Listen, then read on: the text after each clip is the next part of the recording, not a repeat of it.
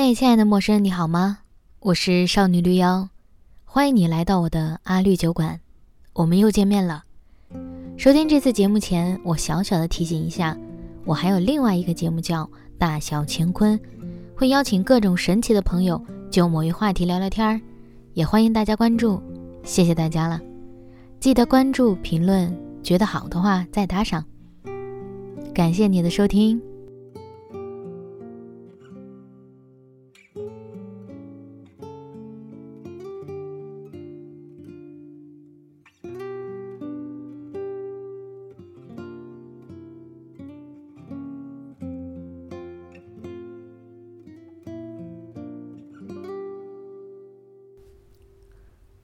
想起我的一个朋友和她男朋友的故事，可能之前我也讲过一些，突然又想讲点什么东西。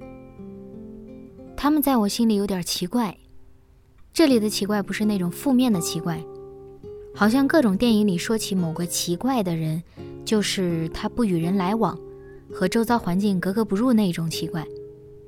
他们俩的奇怪是正面的奇怪，且听我说来。现在这个年代，一个人谈很多次恋爱，似乎是再正常不过的事情了吧？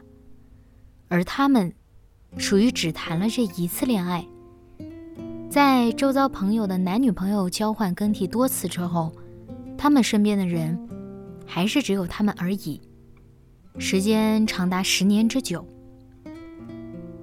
这样的，是有点正面意义的奇怪吧？他们的恋爱过程也很简单，彼此是邻居，一起放学回家，日久生情，情愫藏在心里很多年，直到高中毕业，考上大学，宣告成人了，才敢真的确立关系。大学时候是异地，女孩开始减肥，男孩则在电话里屡次叮嘱她一定要好好吃饭，吃饱饭再说减肥的事情。靠着电话、视频，偶尔假期相聚，度过了不长不短的四年。再后来，男孩来到女孩所在大学的城市工作，这下总可以天天在一起了吧？女孩这个时候呢，又考研准备出国了，男孩还是支持她，也愿意等她。这么一等，又三年过去了。女孩从国外回来，两个人终于有了朝夕相处的机会。我说奇怪的是，这中间他们又异地又异国，抵挡住了各自寂寞孤独的时刻，也没有第三者可以见缝插针，纯情的像沈从文的《边城》似的，真的让我难以想象，或者说，真的有点让我。羡慕这种一击即中的感情。我想他们俩之间是好的感情吧，真正的支持对方，彼此给对方力量，完全的信任对方。想到他们的时候，我想讲的东西是：好的感情可能一次就够，可我也知道有很多人没有碰到好的感情，所以谈了好多次，还是没有碰到他。我很少关注体育，几乎不太看体育新闻，更不可能认识除了那几个出名的体育运动明星以外的运动员。但有次刷短视频刷到了一个人，也让我体会到那种好的感情是怎么回事儿。二零零八年八月十九日，北京奥运会最后一场举重比赛，男子举重一百零五公斤以上级，冠军属于。二十六岁的德国小伙马蒂亚斯·施泰纳，他以抓举二百零三公斤、挺举二百五十八公斤、总成绩四百六十一公斤的成绩夺冠。他在最后一次挺举中，成功举起此前从未完成过的重量，以一公斤的微弱优势绝杀夺冠。拿到金牌后，这位年轻的冠军亲吻着妻子的照片，深情地说。我把金牌献给逝去的妻子苏珊。稍微了解一下他们的故事，真的不得不贡献出自己的一些眼泪。施泰纳本来是奥地利人，曾经在雅典奥运会上拿过第七名，但他在媒体眼里是一个可有可无的运动员。雅典奥运会同年，他认识了后来的妻子德国人苏珊。苏珊是施泰纳的头号粉丝，所以他俩的结合可以算是粉丝和偶像的结合。交往之路很顺畅，一路走到婚姻的殿堂。可是他在雅典奥运会后的运动生涯其实并不顺畅。之后在比赛中因为发生失误，整个国家都在指责他。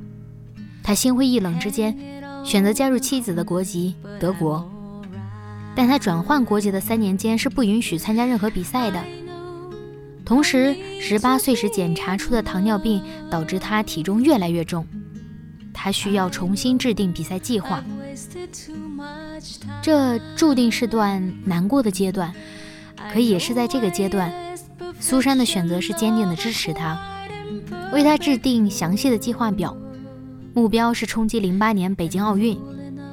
他的计划细致到要如何攒钱，两个人一起去北京需要花费哪些部分。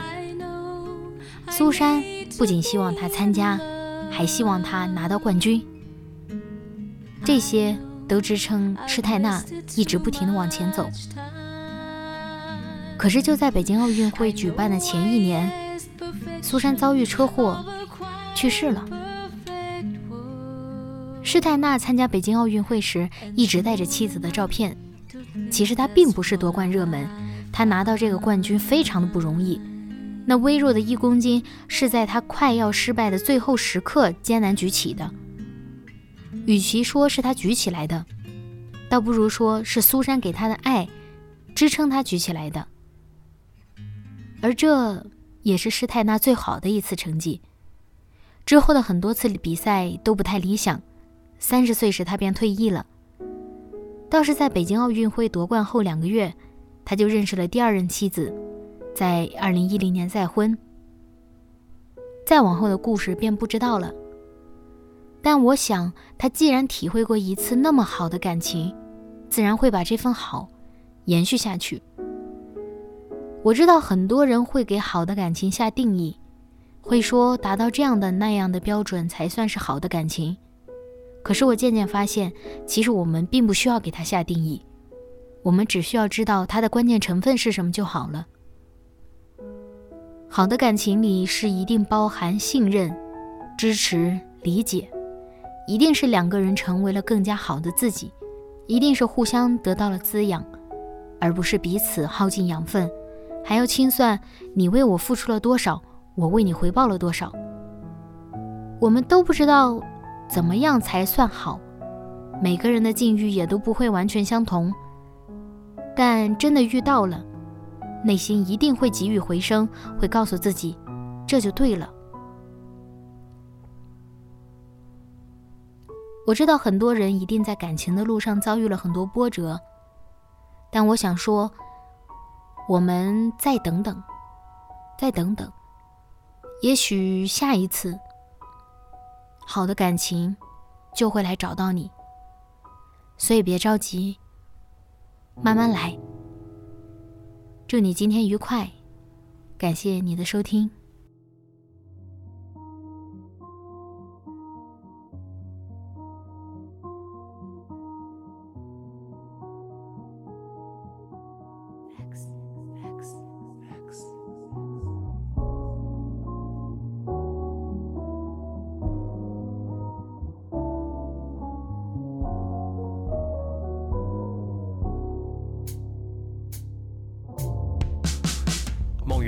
近况如何？算来已有十月未见你，甚是思念。此刻我能闻见漫天火药味道。我随军藏身长江边，以暗无天日的地窖底，埋首台灯下写这些字，却不知把心绪给寄向何地。我爱你，如磐石般坚毅。我问营长，我们何时上河班飞机？他总在逃避我的话语。可曾记得你我初次相遇？你是第一批留洋教师到海宁。我大概知晓西方人所说的天使射中了凡人之心。若没有你，我的人生必将难觅知音。你说分离是神的考验，我势必铭记于心。可苍白的文字如何穿透江水，踏过泥泞？我总怕邮差太慢，愿把信件托付给那悠悠长江上翱翔的鱼鹰。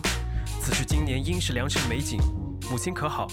不孝子读书多年，徒留个五副背影，幸得你照顾，也给身处异地之我一丝安定。盼相聚之日，每至寒灯夜雨，怀人被妾，心心念念。四九年三月初三夜。亲密的爱么长的时间陪着我，亲爱的人，亲密的爱人，这是我一生中最兴奋的时分。梦云，近代如何？我知你此刻已在台湾，彼日知你离去，我亦伤痛极了。但至少你安全抵达，我亦是快乐的。踌躇越久，便越难说服自己，此生与你恐无缘再相会。也好，如今你我年逾半百，我信你寻得归宿，有良人相慰。当今中国格局，我是有些难以适应的。但相较乎你我，便是那残冬的时光，也是极美好的。写到此处，未免有些伤感。人遇到高年，就愈加私人睹物啊。我那满满一书架宝物啊，只被我那活泼干女儿称之为封建遗骨。对了，我听闻宝岛常有台风肆虐，你可要照顾自己多些，别天冷不知觉被风吹跑回我身边，那我可是百般不会放你走的。听人言，红尘中蹑足行走，必定会犯些错事，但我这一生做对一件事便足事，这件事便是念你至此。唉，骤雨反复，春梦无痕。亲爱八一年的十月初二人，夜。亲密的爱人，谢谢你这么长的时间陪着我，爱的人，亲密的爱人，这是我一生中最兴奋的时分。暮云，实在未见你回信，想必你大概回复累了吧？我数次提笔再放下，竟不知从何说起。昨日我那干孙扬言要把我这信件写成歌词，我亦是拒绝的。隐私一词在现今社会甚是不可多得。旧时我那星际参军，多是为解饥饿。现今渐渐富裕了，我却穿起你制造的旧衣，握起毛笔，爱上了书画研墨。我想时光亦是用来磨的，细细的磨，慢慢的磨，总能磨出些许墨香来。即使我这鼻子已不灵，眼睛生出疾，侥幸你的照片还能辨出一些。我果然开始害怕，怕是我得了老年痴呆，怕把你忘怀，怕是自己孤独的躺了下去，身旁皆是些厌恶的念白。我那几个没义气的老友，一个接一个的化作了尘埃。还有什么比这更让人肝肠寸断？今夜不如过一回醉生梦死，爱你如初，可千万勿虑啊！今是几十月初六夜夜啊！亲密的爱人，谢谢你这么长的时间陪着我，亲爱的